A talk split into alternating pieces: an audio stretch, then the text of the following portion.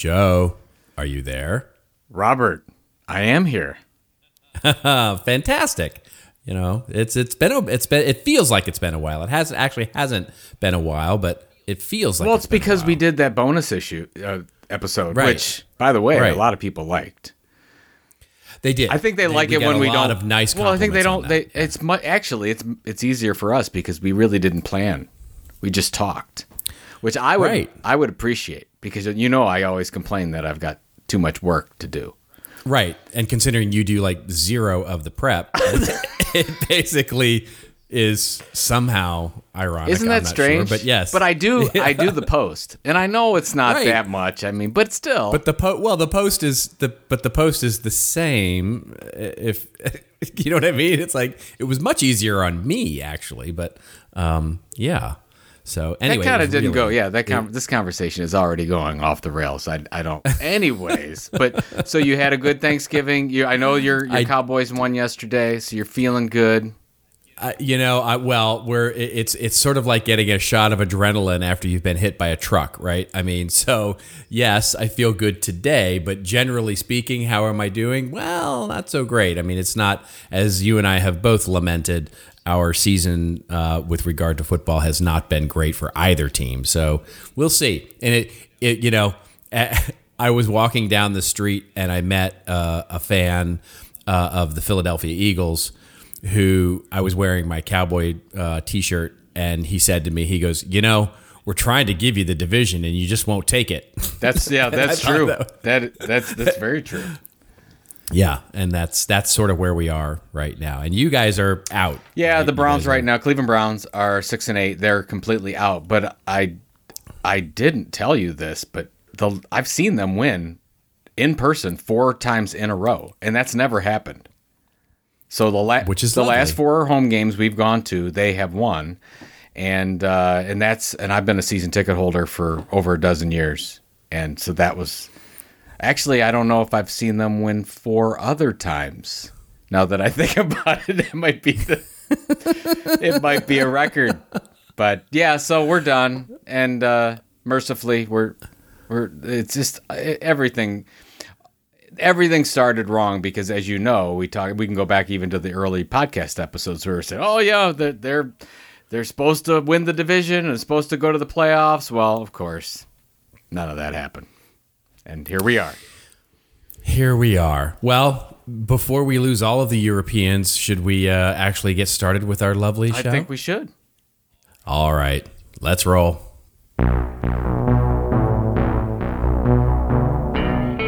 And now for your listening pleasure, here's Pulizzi and Rose, P&R with This Old Marketing. Take it away, boys.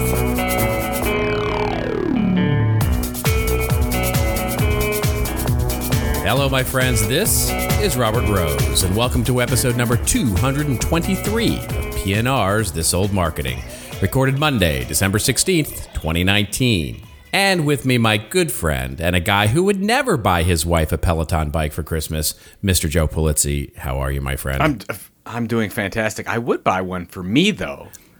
yeah, they're cool. They're really cool. I got a chance to ride one at a gym. They're they're they're really neat. What about the what about the mirrors? I like.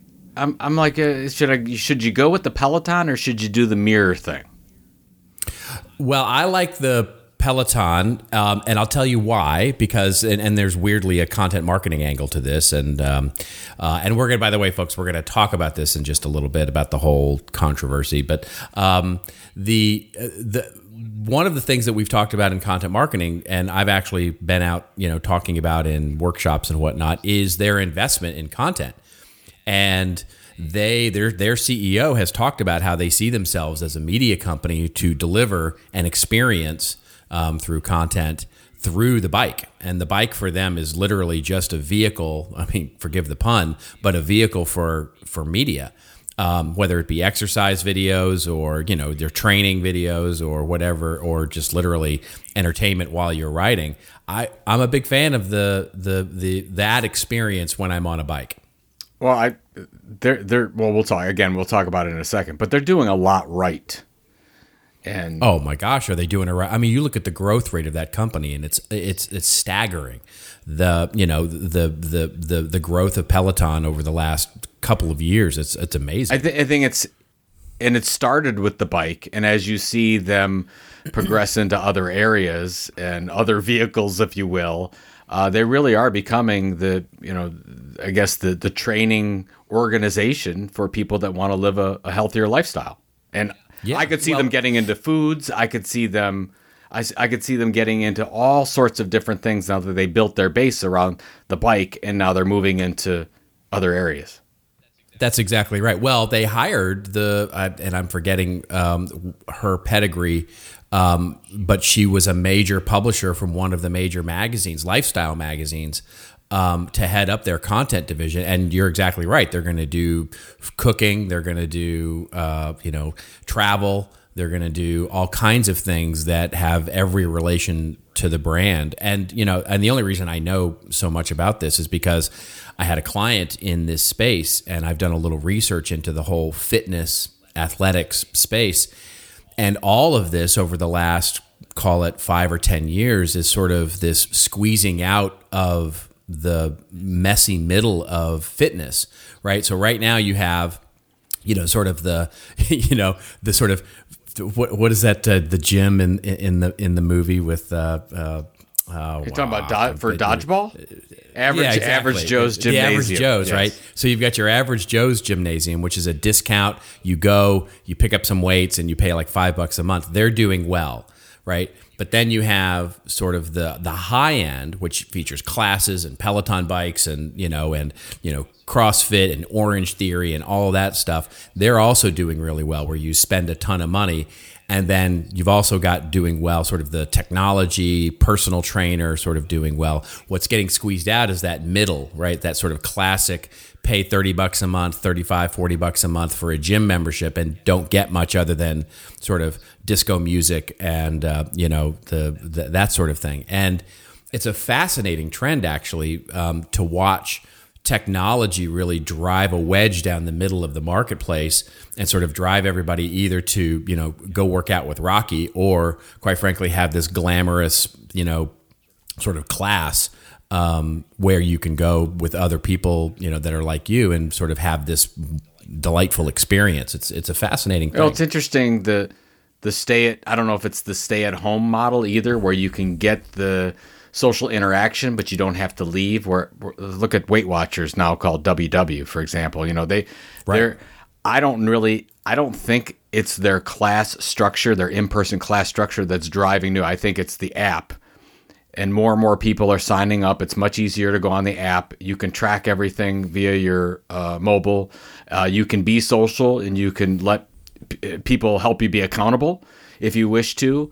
Uh, but that's a sep, you know, that's just an entity that you anybody can sign up for that. You don't necessarily have to go into, and some because some people don't don't feel up to that you know because you know you might like hey i want to lose a little weight i want to get in shape and you don't want to um, put yourself in front of a hundred other people that are doing the same thing. You'd rather be like oh okay i'm just right. going to sign up and do it this way and and stick to it. And i know a lot of people that have been very successful at that. So it's interesting to see because Pel- that's it's really your peloton model where oh i can get a bike shipped to my house and i can still get that social interaction from the coach if you will and they call out my name and it's great but i don't have to go anywhere.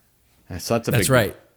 Yeah, and well, and that sort of brings us to um, our top of the show segment, as it were, to talk a little bit about the Peloton content, the ad that they put out that has sparked such a huge uh, controversy because that's a, I mean, from a you know, the, you know the, the sort of meme of you know hashtag there was an attempt. Um, there was an attempt at making this thing uh, sort of talk to the idea that you could basically from your home you could sort of join up with your colleagues and your friends and and uh, and have this kind of experience. The what we'll point to if you have been under a rock the last you know six weeks and somehow missed this whole news story. Um, the what the article we'll point to in the show notes is uh, from Inc.com, but literally if you just Google Peloton, you, it's you're gonna you're gonna find a million Everywhere. stories on it. Yeah. Everybody had a take on this. Um, and so the article starts out by saying the first time I saw Peloton's new holiday ad, I felt many things, none of them good. And that was before I discovered that the ad blew up the internet. Um, this person, the author, had said uh, that they had developed uh, commercials for Procter and Gamble over the last two get decades, so they have an informed point of view here. I'm going to differ with that a little bit, but that's just me being really snarky.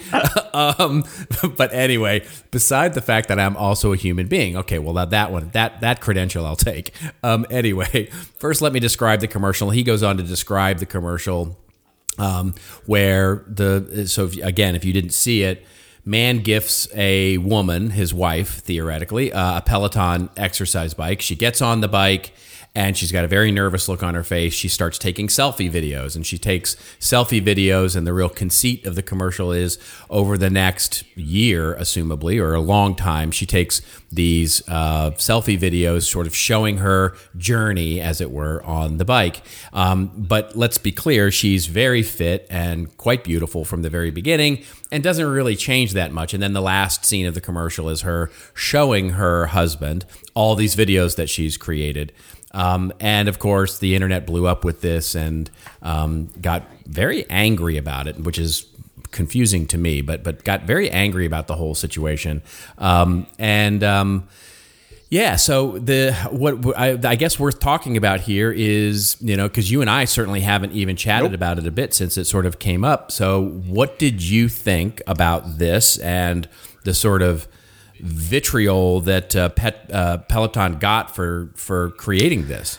Well, so I I did I saw the ad on television before any of the internet stuff took off. It was so right. so that that was so my I. perspective. My first thought in my head was she she looks good before she gets the bike.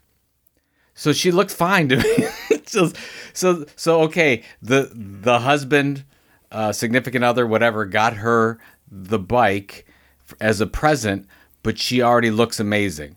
Now she goes through this process, and then you find out at the end of the commercial that she's, you know, she's done this little video of herself, and you know, it was so hard and all this stuff, but she looks exactly the same. So that was my right. that was my problem with the videos. Okay, great. I, I mean, I see the story. Husband gets you know the present for the wife. I could see how okay well you know are you are you telling your wife that she needs to look better? I don't know. Okay whatever. That was kind of weird. But then over the commercial there's no improvement. So that was so that's kind of odd. That's that was my take as odd. It, it, i didn't get upset. I mean maybe if you're a woman you get upset. I don't know. Uh, so that was one thing. The second thing i wanted to add to this because i definitely want to get your take is everyone's talking about how their stock price dropped 9 billion in overall value because there was this explosion of hate on the web. But we don't know yet if the ad worked or not. I think we should put that out there. We don't know if they've sold more Pelotons. They might. Or less. Or less. Or less. We absolutely do not know the results of this. Everyone's saying that it was a disaster for Peloton because of the exposure, but we honestly don't know that because a blip in market cap means nothing. If you right, it happens to Apple and Amazon and Google all the time. Something Nike, Nike, Nike. Right? I mean, just the exact same, you know, sort of situation. It happened to Nike. Yeah, it'll go down and then it, you know, give it a couple weeks and it goes right back up to where it was because people scare on the, you know, they they're frightful of the news. They sell and and then everyone buys back in. Um, but the thing that I, the thing that I thought, especially after reading the article, is: Have you ever seen the movie Mean Girls? Of okay. course, yes, absolutely. Well, I honestly, I've never seen. I don't know why I just said "of course" well, there. Well, well, because I haven't.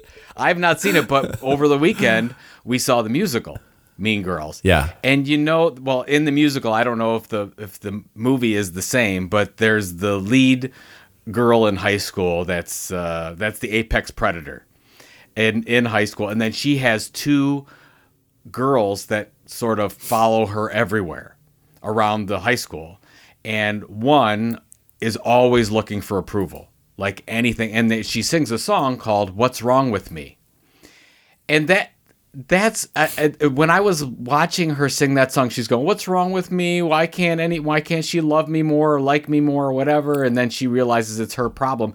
I thought of the Peloton ad. that's exactly what I thought of. Because isn't that the issue? Is she she almost feels like she's insignificant. That that's the whole issue, right? The, like like she feels like there's something wrong with her, and so she has to get the Peloton bike so she feels better about herself, and her husband feels better about the whole situation. Did you not get that? Does that not make sense? so here's yeah well no it does make sense it does make sense and I, and and in fact the article we'll link to basically concludes the exact same thing you just concluded right which is you know the author of the article basically says that you know uh, you know we can debate whether it was sexist or not and that's certainly a matter of perspective um, you know I might argue that how excited she seems the the one and only time she seems so excited is when he sort of shows her the bike which maybe she asked for it, right? Maybe she right. wanted the bike so badly, and he she finally got it, and and he's now giving it to her. So um, anyway, that that sort of level of analysis seems a little over the top, but you know, but I think you're right the trepidation, at least what this guy in the article points out, the it's her trepidation and nervousness throughout the whole process that feels like it's a little, you know, she doesn't ever get confidence, right? And she does, and because her physical appearance doesn't change, then you're basically left with this sort of emotion of she's just been fearful her whole life. Um, and that's sort of now here's here's what I'll say to all of that, which is, you know, sometimes there it, there's just bad content, right? I mean, sometimes you just don't do a good job. And that to me is, you know, if I, if I look at it and I put on my, you know, my glasses, the same kind of glasses I do when I watch a movie or I watch a television show or I watch anything that's supposed to entertain or inspire me, and the directing is bad, you know, or the acting isn't quite great, or the music is horrible, or quite frankly, you know, you can tell it's low budget and they didn't really invest in the right places and all of those things. And you just end up going, ah, it just wasn't good. It just it just wasn't very good. The challenge I had with it was why we are as as as a culture, why we got so entitled to an apology for that right? Why, why, you know, why were they, and there were so many blog posts that were like, Peloton owns us, owes us all an apology for this. And I, that to me is the part where it went off the rails for me, which is, you know, sometimes brands do make a mistake where they make a mistake where they, they, they literally, you know, should apologize for something because it's just either over the top or insensitive or quite frankly just you know needs to be atoned for this to me was just not a great piece of content you know it just didn't work and so okay no harm, no foul. We can learn yeah. from it. We can laugh at it. I thought the aviation gin thing that uh, Ryan Reynolds did was absolutely hysterical. From the speed, from the speed aspect, that's what I was oh, yeah, for about, sure. How fast, how quickly they got that ad out. Absolutely. Yeah. And how and how pitch perfect it was, right? I mean, how, you know, because that could have also been a giant fail. Um, and so, you know, the fact that they didn't, you know, and the interesting thing was, I'll, I'll just make this sort of side comment about the aviation gin thing was like my wife is not inside baseball at all. She doesn't know marketing. She doesn't know advertising, quite frankly, doesn't care that much. And I showed her the aviation gin ad um, you know, and we had talked about the whole Peloton thing, and she looked at the aviation gin and she went, "Oh, is is this supposed to be funny? I, I, I don't really get it." You know, she was just like, it was fine for her. It was like, "Oh, okay, it's cute," you know, and so it wasn't sort of so for those of us who were like, you know, like, "Oh my God, how fast they are and how agile they are and how amazing they are," we we sort of you know laud all this this sort of you know wonderful compliments over there, but I think for most people they just go, oh, okay, yeah. it's you know, it's it's it, it was fine. It, you know what I mean? There, it, it's not that big a deal, and so uh, you know, to me, uh, this this represents sort of this place where we are.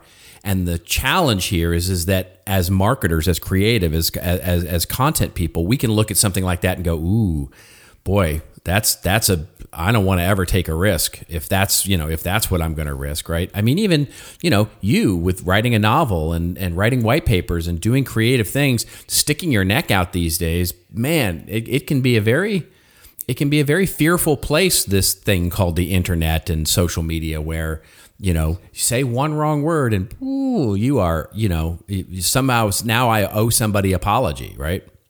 I, I think you hit the nail on the head with this whole. I mean, we're talking about Peloton, and we're we're going into the depths we probably don't need to. I think the issue is we're telling people out there that you have to be a little uncomfortable with creating content because if you're not, you're probably not pushing the envelope en- enough. You're probably not really focusing on the pain points of your audience.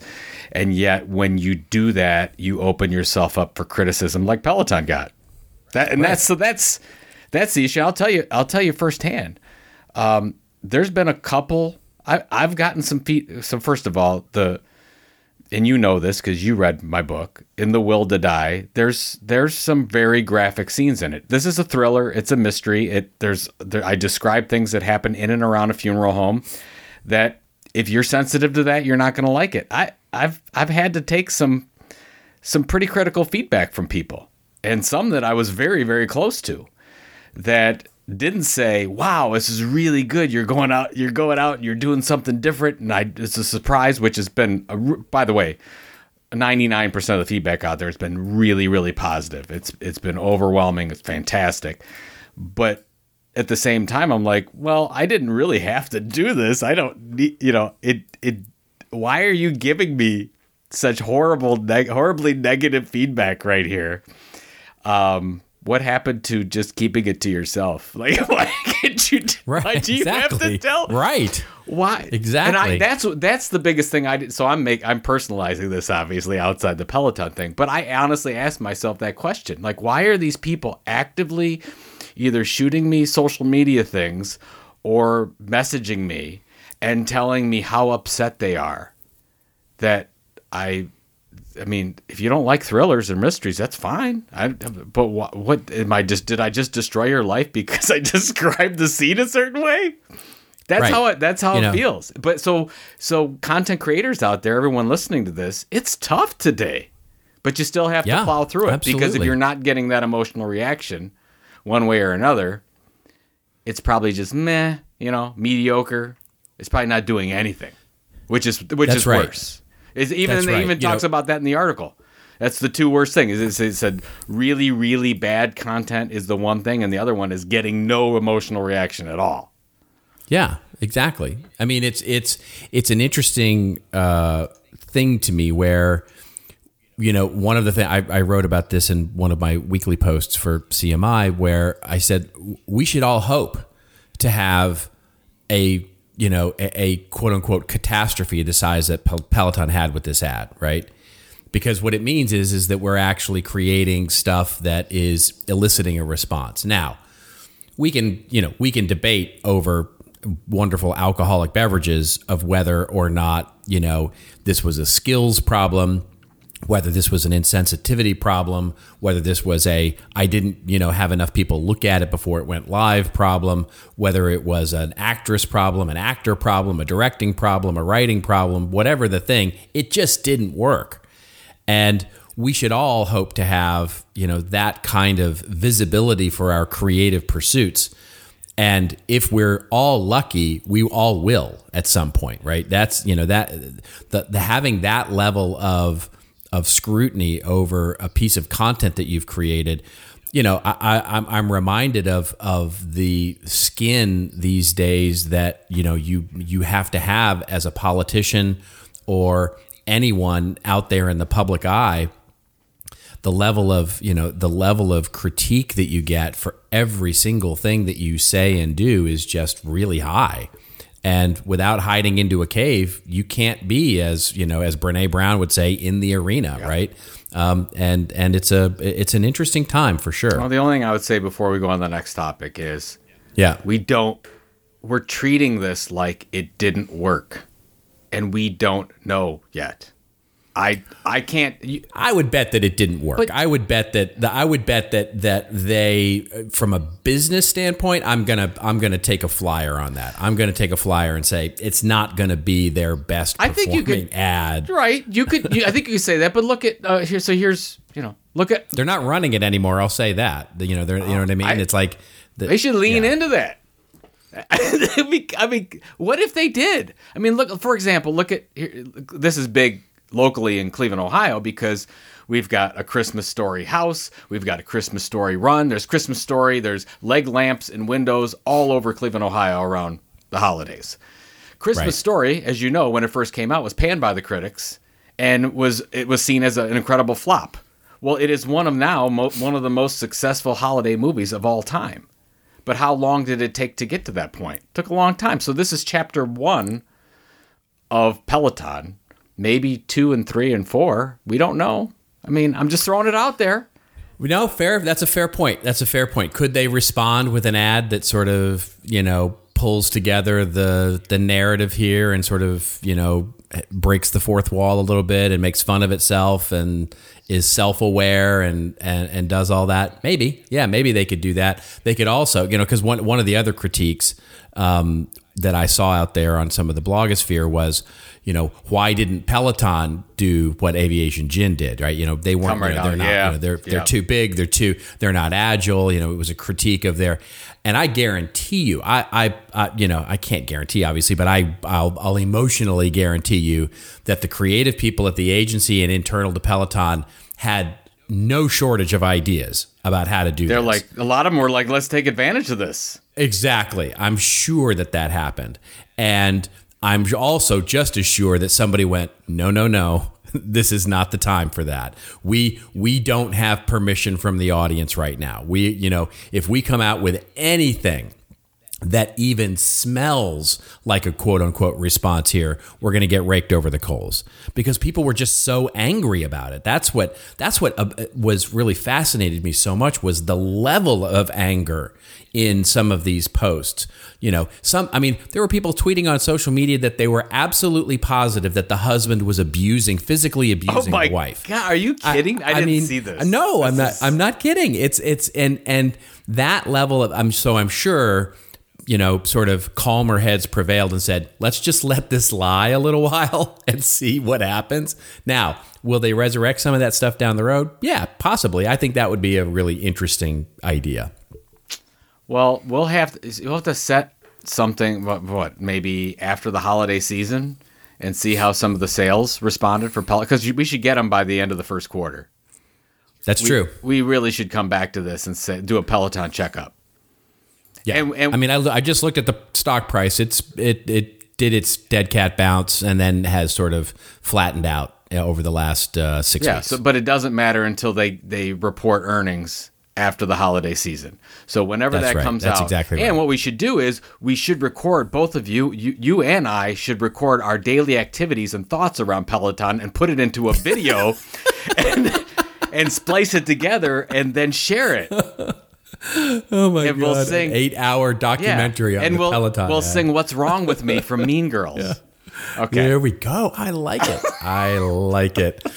All right. Um, we are now well into the show and getting into our article segment where Joe and I have picked a few articles from the interwebs out there, um, hopefully making you all like us a bit better because Joe and I do sing that song together. Um, and the first article is one that Joe picked here. Uh, it comes to us courtesy of Digiday. And it's uh, entitled How the Boston Globe Invented Hashtag Subscribe Sunday. The article opens up by saying, a business reporter at the Boston Globe had an idea that drove 16% of the subscriptions the news publisher gathered during the recent Cyber Week. While many news publishers, the Globe included, spent last week promoting subscription offers to their readers, often backed by steep discounts, the Boston Globe's reporters also put some effort into Subscribe Sunday, an unofficial holiday dreamt up by Janelle Nanos, a Globe business reporter who had the idea during Cyber Week last year.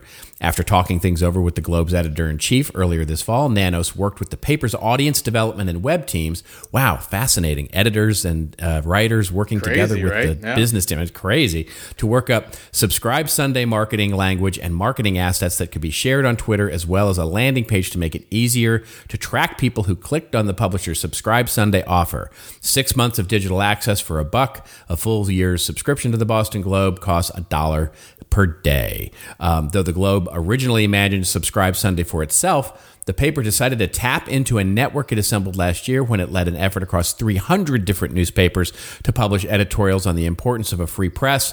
Nanos' colleagues worked up a non Globe marketing message and assets for those partners as well. Members of 40 different newsrooms participated, and some more officially than others. New York Times, PR, Twitter account promoted it, Des Moines Register, the Maine Press Herald, um, a bunch of other papers. And basically, Subscribe Sunday ends up being responsible for 16% of the subscriptions the Globe sold during the Cyber Week period. Um, amazing, wonderful story. Um, what's your take Yeah, on th- this? it- I mean, you covered the whole thing, so I'm not going to go into that. But the there's two ideas that I think we could learn from this, or concepts at least. One is anyone can create an event. Anyone can create a holiday. Uh, my friend uh, Tom Parrish, who I've been friends with for well over 20 years, great, great writer. He wrote a book called Wacky Days. He published this book about 15 years ago. And he talked about how you create your own day, your own holiday. Like it's, you know, today is Orange Day or something I would create. Or what, you know, today is, con- this week is Content Marketing Week which we we've actually talked about when we, we were talking at the at Content Marketing Institute. So those and, and to do so do to do a subscribe Sunday does not take a lot. It just takes thinking, coordination, and they were able to do something pretty significant and they had a lot of time to do it and it was around a good cause and all that. So that's great. I think you should everyone should think about that when it comes to your content and think is this a bigger thing we can make out of it? I think there's an opportunity. Great. So that that's one thing, but that's only a very small thing unless you do the second thing that the Globe did, and that was get partners involved, get other influencers involved, whether you want to call it a consortium or whatever. The collaboration is, I think, was what really did this. And I've talked, I mean, you have as well, Robert, but I've talked to so many um, enterprises out there where they feel like they have to go alone with their content initiatives which sometimes can be cost prohibitive or just can't make it a big enough concept or they don't have the reach to get started or they don't have the uh, promotional dollars to put against it at start. Well why don't you get some non-competitive partners together create a consortium, create a collaboration, whatever you want to call it, and do something amazing. When I was started at Penton Media 20 years ago, we did this all the time. Somebody wanted to do a magazine and they didn't have the funds to do it, or they wanted to do a special supplement in one of our magazines at Penton, and they they got together four or five of their non-competitive partners and they put this thing together and it really worked and they were able to increase the the reach by times 5 they were able to just pay for the promotional dollars involved in it. So i would say great two things.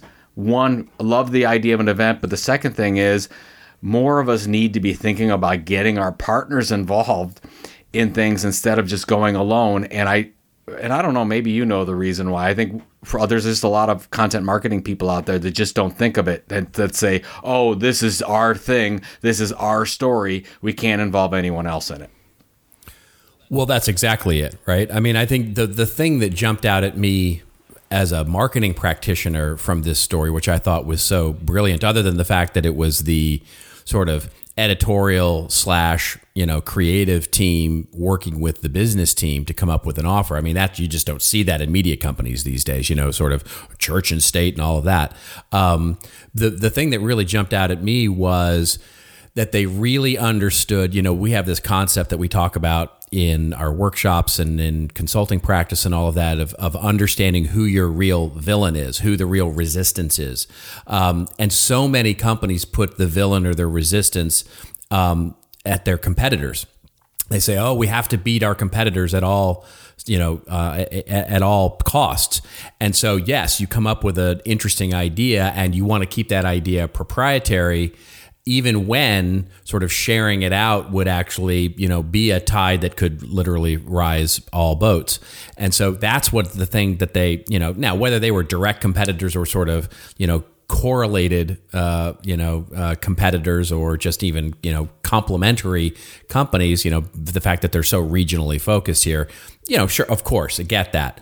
So, looking out at the landscape, if you're going to do this as some marketing practitioner in a B2B business or B2C business, I think you're exactly right. It's like looking out at either the non competitive set that's trying to reach the same audience, and can we basically be something that does, you know, that helps um, raise all the boats, or even direct competitors You know, I mean, I love the fact you know that what they understood was is that people signing up for a subscription to a newspaper or to a journalistic experience, they're not competing against the Maine newspaper or the Virginia newspaper. They're competing against everything else that they might spend their money subscribing to that isn't you know. So by sharing this campaign out, they're actually you know creating something bigger than themselves. They're creating, they're selling an idea which is ultimately the, at the real heart of content marketing. Same kind of thing, you know, we've seen with, you know, for example, the, the, the example I always use in the workshop is Airbnb, where you know when one of the things that I learned when we were looking at them was they didn't look at their competition as you know Crowne Plaza or Sheraton or Hilton because they understand that their audience doesn't make that decision. They don't just they don't go, "Oh, I'm going to go to an Airbnb or a Crowne Plaza hotel." No, for them, it's not going, right? Their audience says, "I'm either going to an Airbnb or I'm not going to see my sister's new baby or that conference or whatever." And so for them, they just know that they need to get their people to travel and so that's their focus on their idea is getting more people to travel, which is why they've launched a magazine that's a travel magazine and why they've you know bought Atlas Obscura and all those things is they just need to get people out of the house. And as soon as they get their fans out of the house, they know that they'll stay at an Airbnb. The same kind of thing here. If they can just get people to subscribe in my local area, they'll subscribe to me because I'm the best in that market. So I, I love this as a story of really understanding who your who your villain is here. Well, it, it reminds me, arguably, the one of the best things that we did at Content Marketing Institute at launch was we did our top content marketing blogs, which yeah, exactly, which th- technically the top content marketing blogs when we launched it launched it in 2010, nine. 2000, uh, yep. 2000 whatever the, the year, 10 yeah about 10 so 10 years ago and everyone on there was technically a competitor because we were all you know media we are trying to get attention but we didn't even include ourselves in the list we included everyone else in there and we promoted the idea of this is a new discipline you, we, people need to pay attention to this idea of content marketing that nobody even called it content marketing at the time and that thing really we did a press release a news release and everything and everyone was so thankful even our competitors were so thankful that we did this and they shared it out with everyone. And where did they go? They right. they, they, exactly. they shared out our webpage. It was it was put it probably put us on the map because nobody knew who we were. And then we started doing the CMI top content marketing blogs, and it, it really worked well. So I, I wish yeah, more people I, would do that because I think you, you get scared that oh no no this is going to take away or we're going to promote our competitor, and you're like get, look at the bigger. I like that you know rising tide lifts all ships, as you said. There's a huge opportunity there it's here's the here's the sort of very tactical takeaway I think for a marketing practitioner. So many times, what we think of when we think of partnerships uh, are what we would call a reseller partnership, right? So we look at the sort of landscape of people who are you know, very nice um, sort of other things to have in the suite of what we offer, right? So if I sell marketing automation software, I would look at a content management company or uh, an analytics company as sort of they sell to the same people I sell to, and I'm not competitive with them, but it's the same. You know, their stuff is better with my stuff, and my stuff is better with their stuff. So what, what do we do? We go out to that company and we say, hey, listen, let's put a partnership together and you'll offer my stuff and I'll offer your stuff and we'll get a reseller agreement together. And they very rarely work and it's sort of legendary in B2B organizations of, you know, the Barney agreements and nobody has time and blah blah blah. Instead, going to those people and saying, "Hey, listen, we're all selling to the same group. Why don't we put something together where we're selling the same idea?" Right? Whether it's around software as a service or whether it's around cloud or whether it's around the idea of, you know, measurement or something else where we're selling ideas to rise all of our, you know, to raise all of our sort of megaphones rather than trying to sell product together, which may or may not work, right? So it's that kind of idea. Think bigger. think bigger. Right. Think bigger. All right. That's what they said in the Peloton meeting.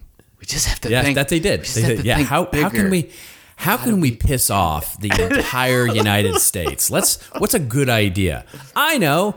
Make her look like she's about to get eaten by a lion before she does her. All right. Exactly. Um, uh, one quick story we'll cover uh, basically to conclude our wonderful article thing here, and it is uh, a uh, an article that we'll publish or that did publish uh, from what's new in publishing.com. An interesting little site. I like this site. I have This is a to good say. site. Yeah, this site's Yeah, good. good yeah, it's a good site. Um, and the headline here is Mergers and Acquisitions are shaping the media landscape of the future. Uh, this was published just a couple of days ago and basically is a retrospective of 2019 that they have now sort of pulled together all of the acquisitions and mergers that happened in the media space over the last uh, year.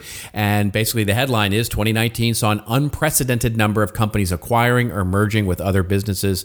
Um, in the first chapter of this year's Media Moments 2019 report, Chris Sutcliffe, uh, who is the author here, explores whether this is a sign of inevitable decline of these businesses or if it's a building of new powerhouses for decades to come. And I won't bore you with all of the uh, the sort of mergers that happened. You can certainly go to the article that we'll link in the show notes to get that. But there were a lot. Uh, there were a lot of companies that sort of pulled together, smaller companies that became bigger companies, bigger companies that ate smaller companies, and so is this is this sort of the canary in the coal mine for us, Joe, about brands starting to acquire these media companies, or what is this an indicator of nothing, or what do we see here as a sort of signpost? No, I mean obviously this this is a this website covers media properties, so they're not talking about the branded acquisitions like we we talked about. Uh, you know, Raspberry Pi that bought the two.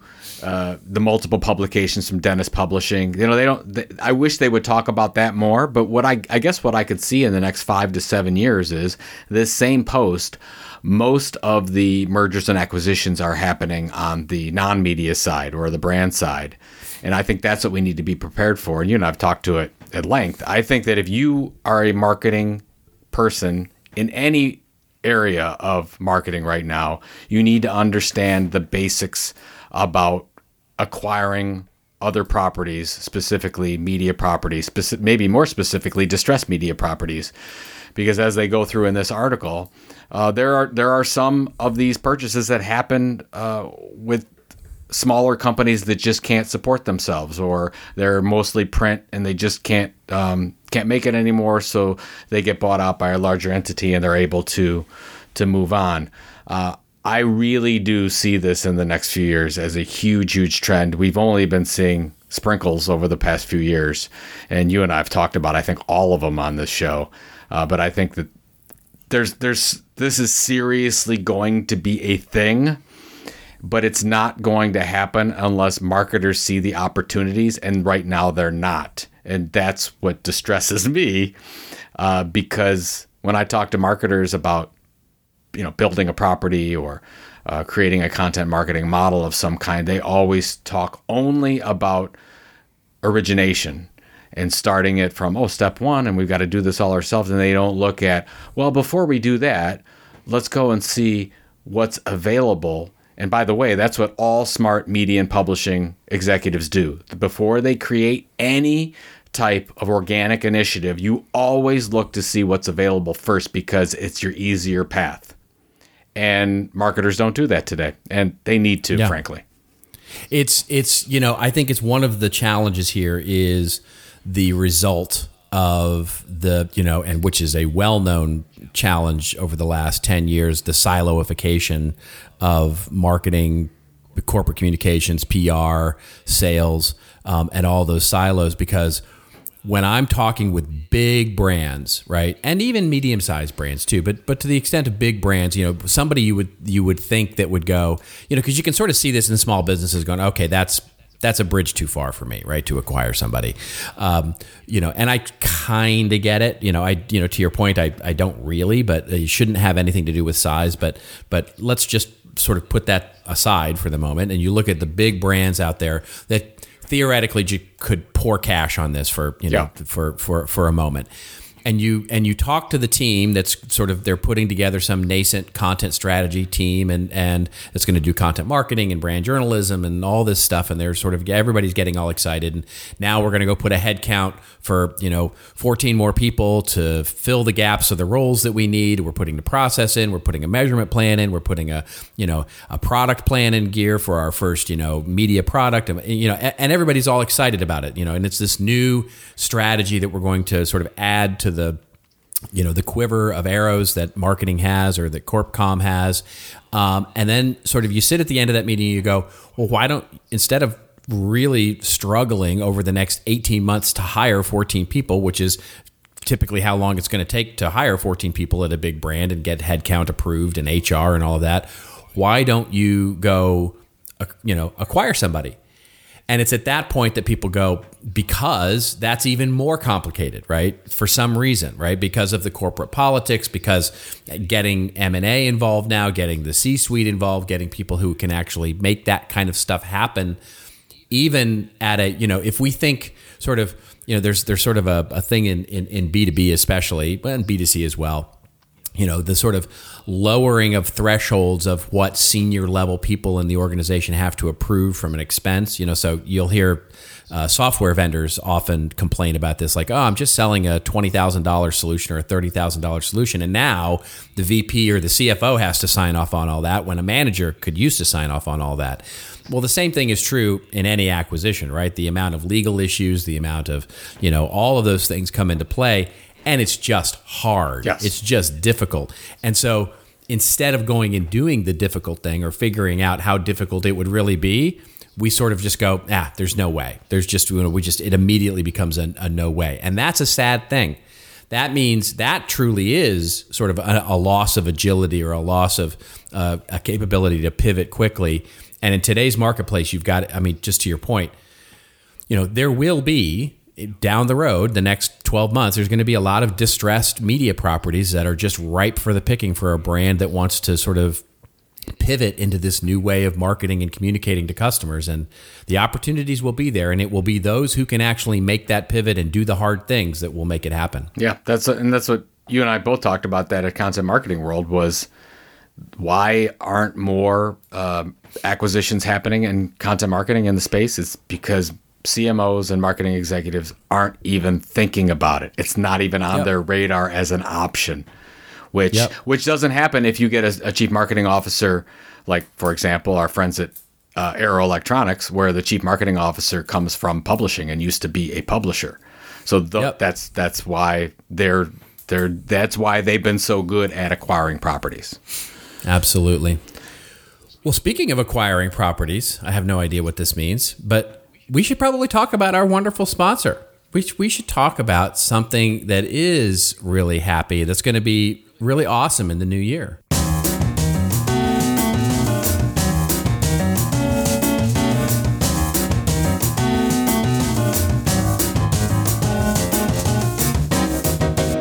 you know you you don't you don't think you made a connection there robert but you did because I did? yes and i'm going to tell you why because we're going to talk about the content tech summit. And the content tech summit is happening again in sunny san diego april 20th to 22nd 2020 you can register now at contenttechsummit.com and the reason why you made that connection robert is that and you and i know this because you and i spent a ton of time on it we were trying to find at the Content Marketing Institute, we were trying to find a technology event on the West Coast that we could look to purchase instead of creating something new. And at the time, it was called Intelligent Content Conference, which has morphed beautifully into the Content Tech Summit. Isn't that amazing? See ya? That's see how that happened? I, yeah, yeah, I, I, I, I'm with you. Anyways, Content Tech Summit, new technologies and innovative processes are fundamentally changing marketing today. We just talked about some of them. Content Tech wants to help enterprise brands and their agencies master their strategies to integrate and excel in content and marketing technologies for better customer experiences. We've got an amazing uh, range of speakers from Microsoft and Airstream and a bunch of other ones. I think some guy named Robert Rose is also speaking. So you need to go right Don't now. let Check- that dissuade you. yeah, exactly. So if you hate Robert, if you don't like Robert, just come and have a drink and you can ignore him while he speaks, but he's actually pretty good. You should go to contenttechsummit.com and register as soon as possible. Uh, and by the way, you should register multiple people from your team when you do, uh, because there's um, usually multiple sessions, really good sessions going on at the same time. So if you have somebody that's focused on content, somebody that's focused on marketing integration, technology, uh, you have a technologist on your team, that's a whole different uh, track. So Go to contenttechsummit.com and get registered.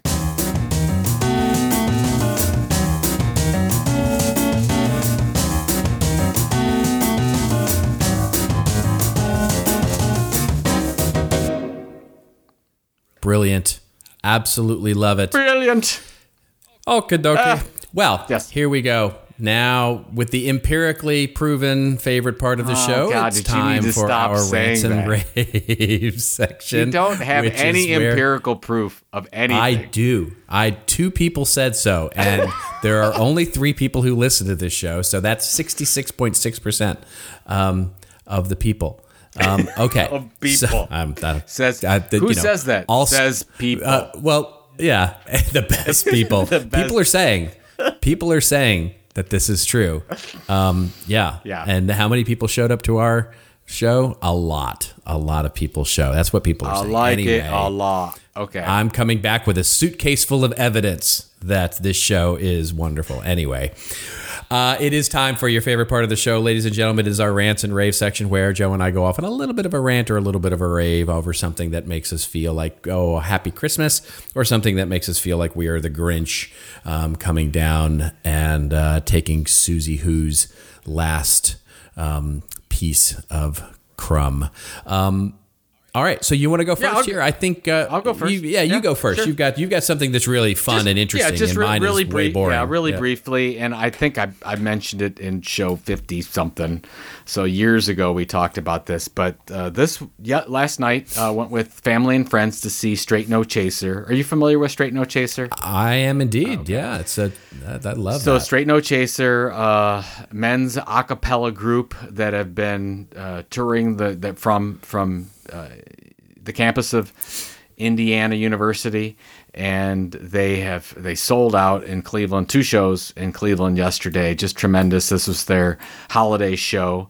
And the one thing I love about Straight No Chaser, I like ta talking about the origination story. This is just an a cappella group that they started at Indiana University, nothing big, and then they got together for reunion, and they started to, you know, go to some places and do some songs and all a cappella, and it was it was nice.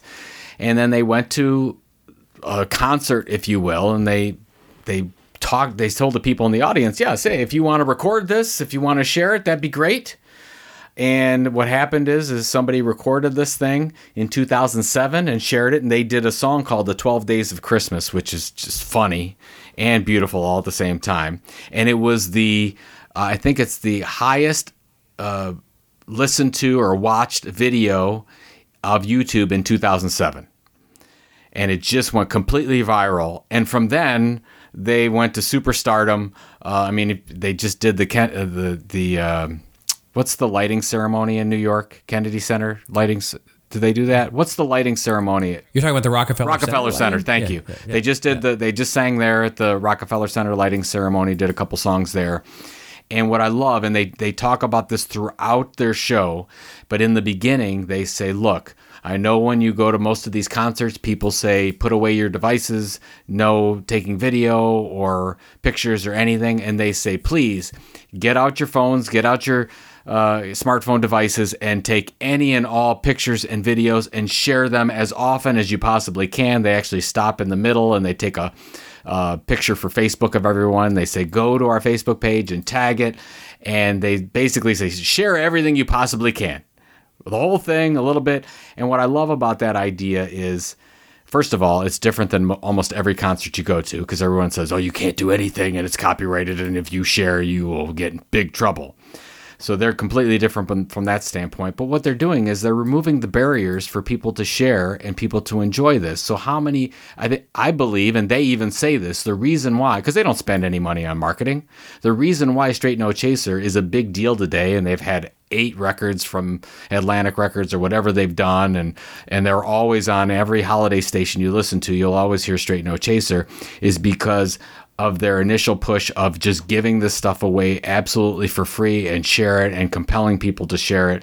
And uh, I don't I don't think that enough. We talked about some of this actually in this episode, but I don't think enough marketers think about removing the barriers to people engaging in your content and thinking about all the little things. Like we'll put a little subscription gate where maybe we shouldn't or a sign up gate where we shouldn't or you have to download this to get this piece of content. And I get the idea of subscriptions and sign ups, and we're all for that but I think most of us put way too many gates in front of our content and I think we have something to learn from Straight No Chaser so there you go Well, that is yeah, exactly. Um, it is. Uh, it's funny how we didn't even talk about this, but this sort of segues into my little rant. But you know, I mean, what they've adopted is ostensibly the Grateful Dead sort of. yes, know, uh, absolutely. Idea, right? Which is encouraging the spread of content, knowing that they'll make up the money in other ways, right? Sort of, you know, I mean, it's the it's the heart of content marketing. Um, so. It, it, it matches well, actually, and I'll do mine because mine's very quick. Um, it, you know, if you haven't noticed, I've been on a little bit of a rant about GDPR and CCPA uh, of late, data privacy, and how content marketing is the perfect antidote for this. And I, you know, it strikes me that we are days away, January one, mm-hmm. when CCPA takes effect. Um, in you know, it's the California law uh, which basically is you know stands for the California Consumer Privacy Act or CCPA, um, and basically nobody is talking about anything, right? Even less than GDPR, which is weird because GDPR was in the EU, and here we are with something that's going to affect most North American marketers, especially if you have anybody where you market it to anyone who lives in California. Um, is going to take effect and nobody's talking about it. And there's an article that I'll point to in the uh, from Digiday um, which unfortunately it, it, basically talks through once again sort of the ad tech sort of uh, idea here which is again it, it's it's very similar to some of the articles that came out right prior to GDPR um, that that came out that talked about uh, you know, basically how companies were going to sort of not play, right? You know, sort of like, oh, I'm taking my toys and going home, um, kind of idea. Where the the idea is is that the article talks through how really these companies are taking a you know very cautious about how they do targeted advertising um, and how they're sort of pulling back on you know data sales and stuff like that which of course is exactly what the CCPA is supposed to do. So if I'm if I'm one of the authors or sort of the proponents of the CCPA here, I'm going, yes, exactly. You're doing exactly, you know, this is exactly what it's supposed to do, yeah. which is curtail your efforts to sell data and to target people and transfer all that personal data across the thing. So yay, it's working. so, um, but even more importantly, is what it doesn't speak to. It, it, talks about the idea that it's really the ambiguities in the law uh, that are truly at fault here. That the ambiguity is around you know what constitutes a sale of data, and basically a sale of data is defined in CCPA as either you get money for data or there's some business value exchanged for the data. And quite frankly, I, that couldn't be any clearer to me. Um, but you know, there seems to be some doubt over what that is just very quickly, if you know, my friend Ruth Carter uh, has done a wonderful infographic uh, on this, and we'll put the link to her uh, wonderful uh, infographic in this. Basically, if you're a for-profit business and you sell goods and services to California residents, you get half your revenue from selling reven- uh, information. So all, now that uh, just immediately eliminated a lot of you. Um, but you have personal information for more than 50,000 California consumers and you have over $25 million in annual revenue, that's where CCPA, you have to comply with it. So I know that just eliminated a, a, large number of you. So for those of you who can go, okay, I can you know think about data privacy in a different way. Great. For those of you who are part of larger brands who are managing large audiences and doing those kinds of things, yeah, you got to figure it out. And there are content marketing sort of the idea of first party data isn't going away. The use of data is fine. All of that is wonderful in a content marketing perspective. It is simply how you're selling and using that data that's important. And so that's the key here is go get educated go figure this out. This is not the kind of thing you want to sit on your hands and sort of not go figure out. If it applies to you Get, go deal with it because this is not a legal and a technology issue. This is a marketing issue. This is a content issue. This is a data issue. And if we just say, "eh, we can't do anything anymore," then we're gonna we're gonna miss out. This this will be the differentiator. Um, I predict in 2020 uh, and onward forward is how we handle uh, consumer privacy and data. I like that's a bold prediction, Cotton. Yeah. There we go. Let's see how it works out.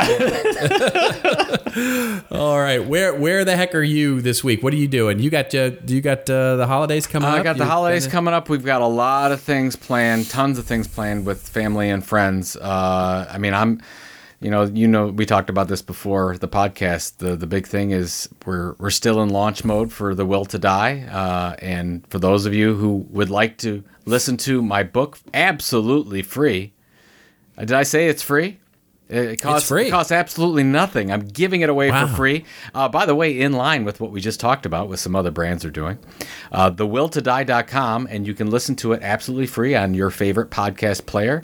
So far, the reviews are good. We've got over 15,000. It's a good book. Thank it's Thank a good book. It's a good. I read the book. I got. The, I had the pleasure of reading. You read it. You didn't listen to it. Everybody I have not listened to it listening yet. But I, I will be listening to it as well because I want to hear how that came out. But yeah, I I, I read the book and it was. Yeah. By the way, yeah, Kyle Tate uh, was the is the voice actor that reads everything. Thankfully, it's not me, and he has done just a tremendous job. So, uh, yeah. So, anyways, that's that's what I'm doing. Still promoting. We got a ton of promotion going on in the next few weeks. So we'll see how everything ends up. We're up to a, a very positive start. But yeah, just gonna enjoy the holidays, have some fun, and uh, and what are you up to here for the next? You're not. I know you're not traveling, so that's great. No, I'm not traveling. I'm working my little butt off. Um, I have a few client deliverables to finish up. I have so much writing to do. Um, and then, of course, intermixed with all of that, I have some cocktails to have, some food to enjoy, family to enjoy um, with all of the holidays here. But this is my favorite time of year. It's a time of reset, it's a time of sort of being able to you know, huddle in, snuggle up, and sort of just figure out what the new year's going to bring. And so I'm I'm really looking forward to it. Going to be a great 2020, my friend. I have a good. I have indeed. a good feeling about it. And that is our next show. Will be a fun sort of uh, a look at the new year. Um, we'll do, you know, I guess I don't know if it's really a special episode, but it'll be certainly um, we'll cover less news than we will do a little prediction and sort of chat about the new year and all of that. Um, so look forward to that. But for this episode number 223, we're signing off. That's it. Um, thank you so much for all of the love that you're showing. Um, hey, let your friends know. We're getting a lot of uh, messages that say, hey, we didn't know the podcast was back. Yeah, it's back. So for those of you who had shared it out before, share it again, right? Let your friends know that it's back. Subscribe. Get yourself a shiny new little subscription to our show here. We're still aiming to be the number one podcast. We'll shoot for 2020 for that. Um, and uh, we need you, of course, to do that. All, of course, also the story ideas. Hashtag us up with story ideas. We need all those story ideas. We love all those story ideas. We need your story ideas. We need you on that wall. We want you on that wall. Uh, we're going to be coming back with our New Year's uh, show next. Um, in the meantime, if you want more of Joe, uh, where do they get you, Joe? Uh, everything's at uh, joepulizzi.com, and you can get the book there as well, and the e-newsletter. fancy new every- website. It's fancy. Yes, it's got my it's got my picture right on it on every page. Actually, I think you can see my face. So if you don't like looking Yeah. at me, you don't want to go there. But That is anyway. a lot of it's a, it's a lot of Joe. Lot of Joe. it's a jo- it's a Joe overload. Is It's a it is. lot of Joe Baca is what that is. Is what that is. And how and how about you, sir? myself, it's always contentadvisory.net or tci.inc. That's our shiny new URL there.